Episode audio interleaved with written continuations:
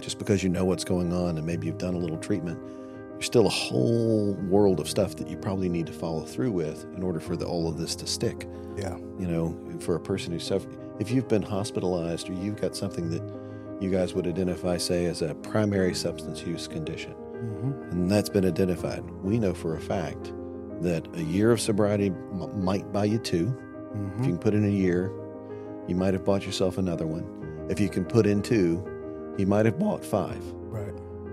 But sobriety is a lifelong process. Yep. Um, it's not just about sobriety. Mhm. It's about like self care and self knowing and identifying things that cause you to seek out this numbing thing that you've done with your life or cause trouble. If it's a mental illness, you know, if the, this big, you know, the ugly head of a mental illness starts to rear its head, and I don't even know what that is. The person had psychotic features. They had, you know, severe depression, or they had all this impulse control stuff. It's like, what do we do with that? It's like, well, you don't turn on. It's not like breaking a leg. Mm. It's a long-term condition.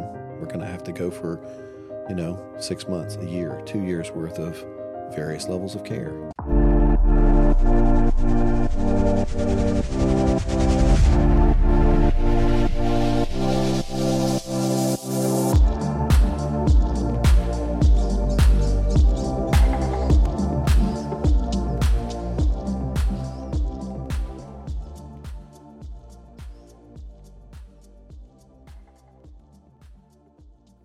Good afternoon. My name is Graham Durgee, and I am the founder and CEO of New Waters Recovery in Raleigh, North Carolina.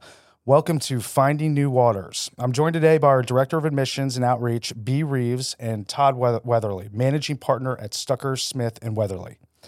Todd is a pioneer and leader with over 25 years of experience in the fe- field of health and human services. He is passionate about building programs, creating community, and helping families, a career driven by his deep commitment to serving others. As a former treatment program executive director and CEO, he is a widely sought advisor throughout the treatment community. He has focused as a mental health and substance use treatment and program consultant, consultant for over a decade and is a qualified mental health and substance abuse prevention professional. Our goal in creating Finding New Waters is to provide a resource for families to help navigate the complexities of supporting a loved one struggling with substance use or mental health. When we find ourselves in crisis due- to one of these issues, most people have no idea to tur- where to turn. We hope to shed some light onto what is often the darkest hour for many families. Todd, thanks for being here today, buddy. Thanks for having me. I, I'd like to add to that little bit you did about me. Thank you. That was very nice. That I'm really just a guy. really just a guy. Just a guy. A hundred percent. Right. And and I think we're all, you know, we're obviously all working in this field and and kind of uh, doing God's work here. And um, you know, the reality is that a lot of us are in this work because we've struggled with these things in our own lives, right? Um, and you know, I'd love to get into this a little bit today. And obviously, the you know the real goal, as I kind of stated there, f- is to you know provide resources for families to to help them navigate the complexities of of uh, of, of dealing with substance use disorder or any mental health conditions. Um, and you know, you are a therapeutic consultant. And I think that, you know, for a lot of people, they don't even really know what a therapeutic consultant is. So I'd love for you to kind of dig into that a little bit and kind of explain kind of what you do for, for your career. Absolutely. Um, and a lot of the families that, that end up finding us and, uh, and calling me are like, I didn't know you existed. I wish I had known about this several years ago or when we started this journey because what they've done is, you know, ended up in a crisis, maybe ended up in a hospital. Um, and, and, and then after that, it's like, well, we're just going to follow the advice of the people that gave us this care for three days. Right. And you know their version of that is just oh some outpatient, some whatever. We know that that's not enough for folks. Um, hospitals are largely band aids. You know they'll get a person to where they're not a harm to themselves or others. There's the criterion, right? And then after that, you're you're good to go, except you're not good to go. Um, and then you walk out into this world where what kind of program do I have? Heck, what kind of illness are we dealing with? I don't even feel clear. They've handed me a discharge summary that's two pages long. It's got a couple of words I don't really understand, or it's using terminology that I'm not familiar with. I go look it up on the internet, and it's like, oh my gosh, it's like, well, do I need PHP or IOP? Does they need resident, residential care? What kind of residential care?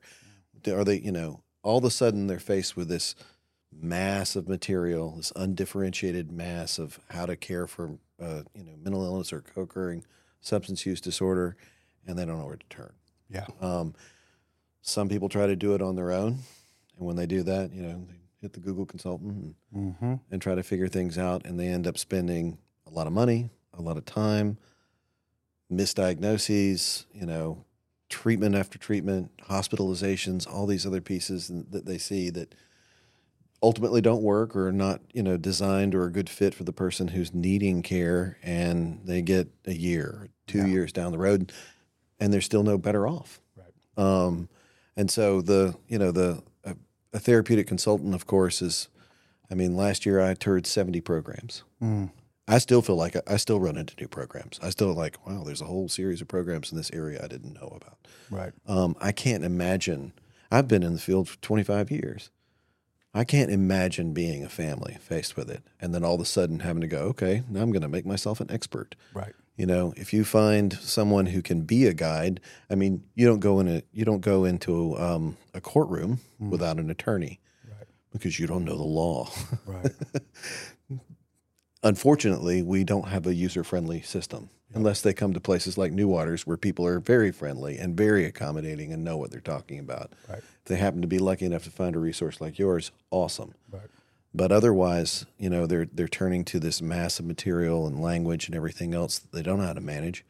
Um, and if they come to someone, they come to a therapeutic consultant, like any member of our team, or they're, you know, there's a whole, there's not a lot of therapeutic consultants out there, but there are a few. Hmm. If you happen to find a good one, they can help you identify things, navigate the system, figure out that hey, you know, just because you know what's going on and maybe you've done a little treatment, there's still a whole world of stuff that you probably need to follow through with in order for the, all of this to stick. Yeah. You know, for a person who's suffer- if you've been hospitalized or you've got something that you guys would identify, say, as a primary substance use condition, Mm-hmm. and that's been identified, we know for a fact that a year of sobriety m- might buy you 2 Mm-hmm. If you can put in a year, you might have bought yourself another one.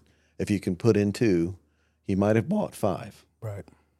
But sobriety is a lifelong process. Yep. Um, it's not just about sobriety. Mhm. It's about like self care and self knowing and identifying things that cause you to seek out this numbing thing that you've done with your life or cause trouble. If it's a mental illness, you know, if the, this big, you know, the ugly head of a mental illness starts to rear its head, and I don't even know what that is. The person had psychotic features. They had, you know, severe depression, or they had all this impulse control stuff. It's like, what do we do with that? It's like, Mm. well, you don't turn on. It's not like breaking a leg. Mm. It's a long term condition. We're going to have to go for, you know, six months, a year, two years worth of various levels of care. Yeah. People don't even know. They don't even know that fact Right. when they go into it. Right. So Yeah, they think that they're going to send their their loved one away. It's going to be a 30 day, you know, quick fix, and you know we're going to fix them, and they're going to come back a different human being, right? Right. And that's obviously not the reality, you Right. know, for, they are not a car needing a new carburetor. 100 percent. Right. Right. No, and and uh, and it's interesting because we, you know, I, th- I think in general we've seen this over the last kind of you know six to seven years, um, where we've started to see a ton of, uh, especially young adults too, who have been in treatment six, seven, 10, 12 times, Right. um, before the age of thirty, you know, and you know that's concerning. Obviously, we're missing something there, right? And that was really why we started, you know, this assessment track to begin with uh, at New Waters was because, you know, again, we were missing so much, right? And I think there was a lot of underlying issues that weren't being addressed or identified, whether it was, you know, possibly autism, OCD, you know, thought disorders, and any kind of litany of things. And you know, we just keep sending them down the same pipe and sending them to you know a primary substance use program that's just not hitting the mark, right? And so, you know, I think that you're you're right, and and I guess you hit on something there. I wanted to to you know pin on is, um, you know, you said if you get hooked up with a good educational or therapeutic consultant, what, in your opinion, what's the difference between a good and a bad or less than? what would you be if somebody was out there looking for a therapeutic consultant? What would you recommend that they the top like five questions that they would ask? Well, I mean, and uh, sometimes I get families a- ask some of these. So I belong to an organization called the Therapeutic Consulting Association. If you go to their website, you'll find a very long document of ethical guidelines for therapeutic consultants. Right. So we're not going to read that, but you know, no no person who's behaving or you know claims to be a consultant should be getting money from programs. Mm-hmm. They should be getting kickbacks. This is not a This, you know, they're serving their clients. Being an independent consultant means that you're not tied to any specific program um, or, you know, in the pocket of any particular program, which happens. Yep. You've even got programs that will offer to pay consultants for referrals. And it's like, I've had them. I'm like, yeah, that's no. You're like, So- won't be sending here anymore. Yeah. It's like, well, it sounds like you're sending me here. Are you getting paid by these guys? It's like, it's a fair question and you should ask it. yeah. Um, absolutely. The other piece is if you've got a consultant that's not out traveling, that's not meeting with programs and, and seeing places and getting around the country, um, for the TCA, we're required to visit at least 40 new programs per year. Mm-hmm. Um, we can have a few of those be a recycle or a revisit, but generally speaking, we're out there finding new programs that we haven't been to, um, so that we can, you know, broaden our scope of understanding of the field and what treatment is like out there. Because not only do you run into new places, which is great, but you also places change. Yeah. You know, we were talking earlier a little bit about wilderness programs. It's like, is wilderness work? And it's like, well, there are good wilderness programs, and then there are pro- wilderness programs that ran into trouble of some kind and they closed. Right. There are programs across the board that maybe they change leadership, or maybe they just change clinical model, Yeah. or maybe they change something, and it's like there are some nuances here I want to be familiar with before I send my client there because I want to know what who the right client is. So you also want to, you know, it's not necessary. I say this because I'm not a licensed clinician. I'm a, I've got other qualifications, but I've been in the field for a very long time. Look for, so- look for, you know, organizations they belong to. Look for um, social media presence or web presence that demonstrates that they're out there doing the work. I would even say too, which I love, um, is talking to an alumni family. Oh yeah, right? absolutely. You know, Yeah. it's like, listen, get me, hook me up with three alumni families that, that I can talk to, and uh, you know, and, and let's see kind of what their feedback Yeah. is. Now, you know, they're going to give you people that obviously had a good experience with them, but you can, you know, get a, a good feel for it, right? You know, I had that. I had that come up, and I I gave a client, uh, a a former client, the their their adult child. Mm. Um, they didn't end up going to treatment because they were very hesitant and they had a lot of issues that were kind of moving the needle along was difficult for them. But we were a resource for the family. They had a plan when they were when he was ready to kind of take that help and everything else. And even though we got through it, I still heard from the family. They were a they were a a, a referral for us, Mm. and you know they or, or a reference. And when the reference calls, it's like, why did you give me a family where the person didn't actually go to treatment? I was like, we don't know the end of his story yet. Mm. This family has gone through a long process, and we've just been guides through that process. He knows where to go. They've got the resources for being able to find what they need when he's ready. Mm. But everybody reaches ready on their own speed, Mm-hmm. and so not pushing not pushing a person and really listening to them and waiting them for waiting for them to be ready, even if it's not inside of this service agreement time frame, Mm.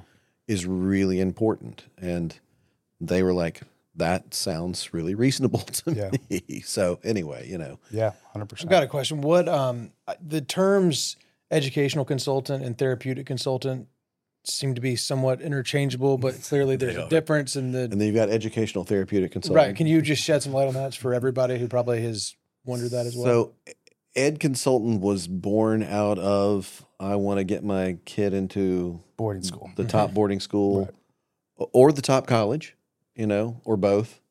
And then you had, and you know that that started off a long time ago, and Same In kids the, had the. Northeast. Yeah, in the Right. Northeast, right? and then you know suddenly it was like you know my kid before they go to boarding school is going to need treatment, or they Right. you know they're having problems, or and then the treatment field can, became to you know started to expand, but the ed consultant stuck because when you were sending them to a maybe you're sending to a boarding school or in this case a therapeutic boarding school you had a you needed a person who was able to review are they you know are they having reading issues? You know what does their WAIS say? Yeah. what is their full scale iq master's in How- education. yeah how does it match up to how does it match up to a treatment program that's going to help them address say dyslexia for mm-hmm. example or what or dysgraphia?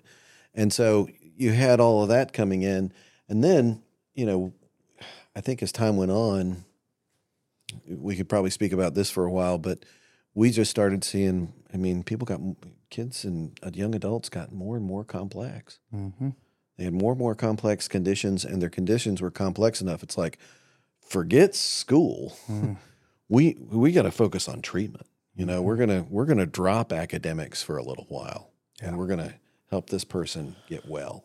Do you think these? Sorry to interrupt you. But do you think the kids have gotten more complex, or do you think that there are more labels to put on the same same type of kid? I might ask that question of you too. I I think that I think we've got more words, and I think we've got more capability to treat and evaluate.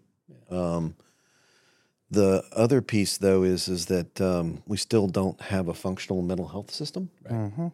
It doesn't exist in the school systems by and large. It does not exist in the colleges by and large. Colleges will, I mean, they are very resistant, to even admitting that there's a mental health or or substance abuse problem on their campus, Right. as Yep. we all know.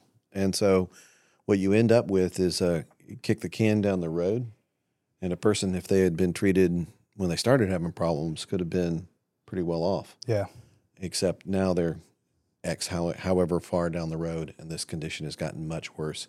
And then you've got the whole parenting equation. I mean, we see a lot of, I mean, we all see trauma, just some of the worst trauma that you can kind of imagine coming out of family scenarios or even school bullying scenarios or what have you. And trauma just, Yeah, it's, it's absolutely puts insane. a hurt you know what these kids are dealing with now. You know, and then social media, and you know, I was gonna say, the, all the things media. that are coming at them. It's uh, and obviously I've, I have uh, three daughters myself, and it's you know they're very young, and we're already starting to have to have to you know have these conversations and navigate it, and you know you see them they they just get so attached to it and addicted to the the screen, right? right. So um, now, sorry, I had something, but I just totally lost my train of thought on that. Trauma. I've- I've heard it said since I've been in this field that trauma is the the real gateway drug. You heard that? Agree with that? What are your thoughts? Trauma's the great way drug. I haven't the heard that. gateway, the real gateway drug. Um, I mean, I I agree with that. I mean, I think that you it's rare that you can work with someone who's struggling with a level of condition that requires the kind of intervention you guys provide or needs residential care that doesn't have some trauma in their background. Yeah. You know, Yep. either it's as a result of their drug use or it was, you know, it's what incited their drug use, Right. for example, and you know, co-occurring mental illness and all the other pieces. Traumas, traumas there. Um, resiliency is the, I you know, there's a lot of there's a resiliency model. Some schools are trying to use it, but like, w- w- why in the animal like the, they point at zebras? It's like you see this zebra crossing a river, and it's like. And an al- and a crocodile tries to eat it, and something else, and it just kind of kicks it off and shakes it off and keeps going. It's like, Right. how do we Yeah. how do we do that? You know, Right. how do we pick that back up as as people living in a world that we do? That's that's a good question. I think there's good programming for it, but um, yeah. we, we could use a little more. How have you? What have you seen? So on the um, subject of social media and trauma and bullying and all that. I mean, you've been doing this long enough to see the real rise of social media just taking over everyone's lives. Has it just been what's what's it been like to see that in your in your world? Well, I mean, you know, Graham says it. You know, there you get you got kids getting access to phones and devices, like very early on. They're the substitute babysitter. You know, Mm-hmm. um, and so the problem is is that it's everything at once. Mm-hmm. You know, it's like a it's like I need some water, so I'm going to put my mouth to a fire hose, and somebody's going to turn it on full blast. Like that's what you know. I I'm a Gen Xer, so I grew up. We didn't have phones, we didn't have screens. You waited for your show to come on between this time and this time, Yep. and I just don't have the same draw to being obsessed with my phone that I see young adults having. Well, I even saw, I've read something actually funny enough today, and it was talking about how uh, kids today, and really the phones and the screens and all of that are becoming such an issue because kids today have no idea how to be bored. Right? Right. And like being bored is a good thing for a kid because it makes them go outside and play and use their imagination and, you know, try to, you know, just figure things out, right? Rather than, you know, that instant gratification of always being entertained and constant, you know, screen time. Um, and I think that that's really becoming a, a, a that's part of like this whole thing that's happening with social media. And I, I don't even think we have a, a real grasp on how detrimental this is going to be to our society at this point. But Yeah. you know, we're certainly seeing a lot of it in the behavioral health field, and I even think too that you know there's going to be a real market down the road for um, you know tech- technology addiction. You know, and Yeah. I think that these treatment programs you know need to start you know trying to figure out how we're going to start treating this technology addiction because it's just Well, they're out there already. In Yeah. fact, there's a program in the area where I am, um, Foundations Asheville. They they actually own the phones. So kids come out of treatment, they go into this transitional living program. They own the phone. It's got limited access. They monitor everything that's going on it.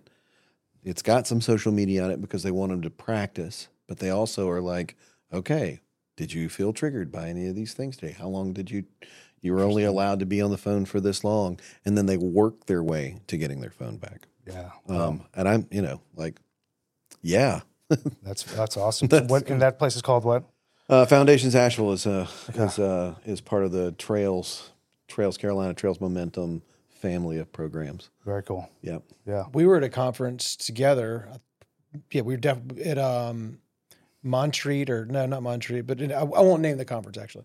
But Oh, the Young Adult Conference, right? yes, Mhm. and um, and they I, I was sat in a in a session, and I think we were just talking about the guy who was who was the speaker, and they were talking about the ramifications of the therapeutic boarding schools and the and the Paris Hilton stuff, and they were the the the topic was what would be the next thing that would be considered abusive, and they were they were saying that they were afraid that, that taking kids' phones from them now would be considered abuse in 10 years because that's it'd be like tantamount to chopping their hand off. Yeah. And that's the fear that the that these kids are so addicted to their phones that not having them is considered abuse. And there's no and and and they have no tolerance for the distress. Right. Right. Yeah. I mm, yeah, that's a scary thought. so Yeah, it is. And um, you know, it's certainly you know, we're doing the best that we can to to try to like manage those things at home and and obviously working in the field, you know, and dealing with these things and seeing these behaviors is always um, you know, you try to bring this stuff home and, and implement it in your life, but it's not easy, you know, it really isn't. Um, and I, I wanted to go back and talk about, you know, you were talking a little bit earlier about uh, touring programs, uh, visiting programs, and the importance of all that and that kind of brought something up for me too because i know when, when here with, with our team and our uh, continuing care team you know we really look at the program but not only the program but a lot of times like who's the clinical, clinical team right? Right. and i think that that is something that most places don't do but you know we really need to start getting very granular on how we're you know referring our patients. Because you know if you're just sending a, a, a client to a program that's a good program, it's really it's it's you know throwing darts at the dartboard on what therapist you're going to get, and you don't know what that fit's going to be like, and that's that could be you know uh, that could be hit or miss on on whether the program works, right? Yeah. So uh, talk a little bit about that, and and you know Well, yeah, I mean, you know, there's the there's the ones. It's not a school of thought. I mean, it's it's something that a study that came out. You know, it's not the um. They took five different treatment models, Hmm. and they tried to measure the efficacy of the treatment models, and they all came out about the same. And they found that the the factor that made the determination as to whether or not the treatment model was successful who's was the therapist. provider Yep. was like being able to build rapport and having a trusting relationship and those kinds of things. I think a lot of that centers around a good leadership team and a good clinical director. Mhm. You know, you might, you know, you're throwing darts at a dartboard for which therapist you're going to get. But, you know, for me, if I'm placing a client, I'm sure this is true for you.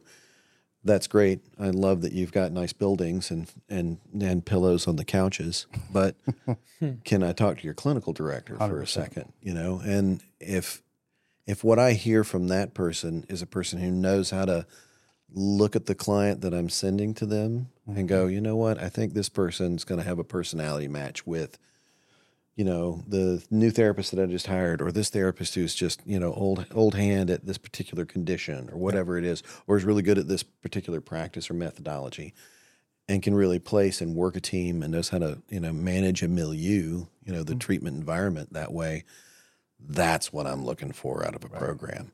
And I'm looking for the relationship. I'm looking for somebody who can talk to me and we can kind of get to the nitty gritty for a minute and, and we can we can whittle it down in um, in fairly short order to make sure that we are a good match and um, and then continue that conversation as the person receives treatment.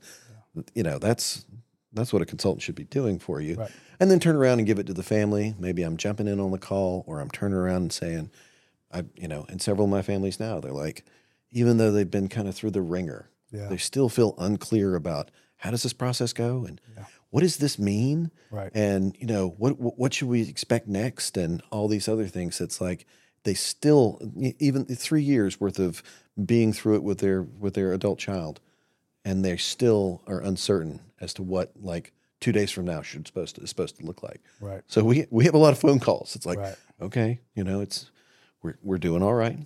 Looks good so far.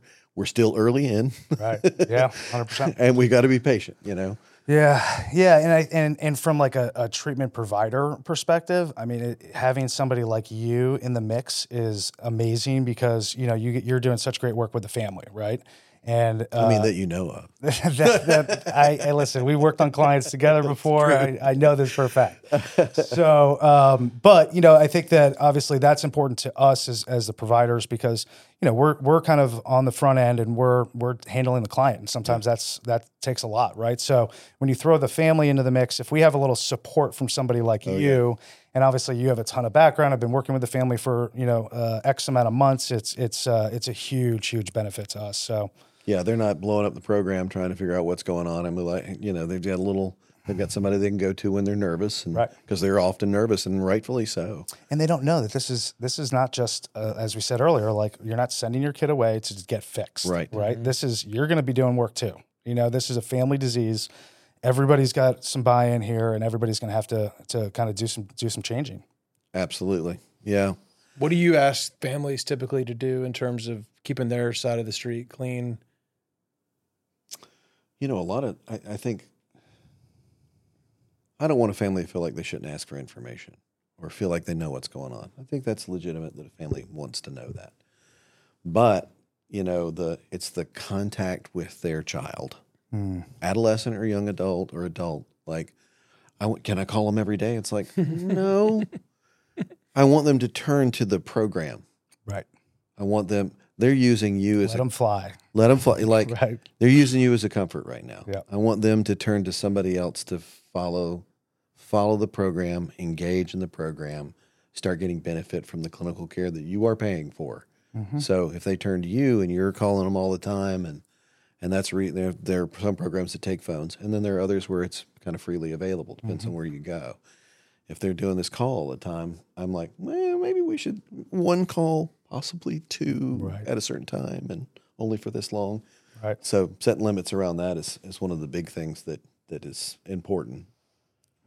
Why? Um, so, from what I know, consultants seem to be work with teenagers and young adults. And then, is there a need, or do you find do you work with you know adults, functioning adults who are you know maybe This was- kids? Does that ever happen? Well, you were, I mean, I think we were talking about, you know, what, what makes a good consultant. And part of it is also, you know, I have a team.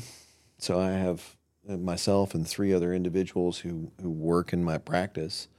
So each one of them has a, has a bit of a specialty. Like if I feel like I'm out of my bandwidth here, I'll call, you know, one of my people and say, Hey, why don't you pick up this case? Because you've got either a connection to a program that's going to serve them or a connection to the condition that they're that they're struggling with, um, and feel like you can talk to the family. So we're we're doing personality matches as well. Um, I think that you find consultants who will kind of take business when it shows up. That happens. Um,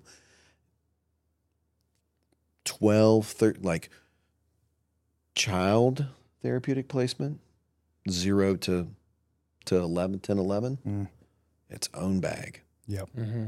I have, I have to refer all those out. right Um, I refer most of the up to 16 out mm-hmm. because 13, 14 also its own bag. Mm-hmm. It's a whole it's a whole world unto itself. Mm.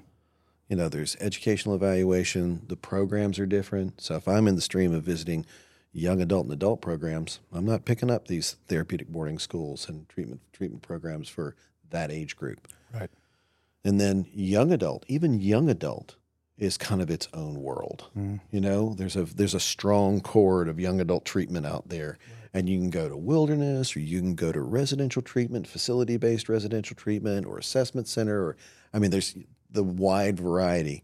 And then where you start running out, and this is part of what you know, our practice we do is we're actually one of the few that serves older adults. So I've got 25 to 30 percent of our client base is over the age of 40. No way. Wow, I didn't know that. So 40, 50, I've got a 70 year old. Wow. And, and, you know, they need to stabilize their own meds. They need to stabilize with a substance use condition. You, you guys may be seeing one soon. um, and so, you know, these are, these are people that are, they've been through lots of treatments or hospitalizations, or they've, they've fallen off of, of maybe a medication has been working or they've stopped taking one because they were it was making them feel weird, hmm. and all of a sudden they're symptomatic and they you know they're they've gotten really the brain at 40 looks different than the brain at 20 and 15 you know what i mean? It, it's a whole new ball game when you hmm. start doing that. And their treatment options are less. Right. so for a, for a, a good consultant's going to be able to know what their bandwidth is and stay with their wheelhouse. If you came to if you came to me with somebody, regardless of their age, and they were, you know, they were uh, on the spectrum, you know, ASD two, pretty severe symptoms and condition, it's not my it's not my wheelhouse. I know some people who really specialize Right. in autism spectrum disorder, and I'm like, hey man, can you guys you gotta get room for a client because this is not my wheelhouse. And being able to say that and refer out and go to people that you know that you know or have got you know skills in the area where they need to be in order to serve that client and pass off clients and have a network of people that you can pass clients off to. That's another reflection of a good consultant. That's awesome. So Yeah. you might not know that if you're a family, like you wouldn't know the ins and outs of my practice, but like being able to refer out and, and know know what your wheelhouse is is important. Hundred percent, yeah, and I mean it's just ethical. It's right? ethical, It's just right, it's ethical, And, and that's what we need to do. And and uh, obviously, not everybody does do that, unfortunately. but I think that it's important that um, you know families know that like it, there's this internal network really of people like yourself who all work together and and and are very well connected and know what each other's specialties are and all that. So I, I really do feel like you know families, if if you do need resources like this, please reach out to uh, you know Todd and um, you know just ask him for for resources or or just bend his ear. You know, because we all are constantly taking these phone calls and, and just trying to kind of help navigate families to the best resources. And a lot of times it's not us, and and you know we're, that's what we do is is get them to the right place, right? First phone call's free. Yeah, We'll talk as long as you need.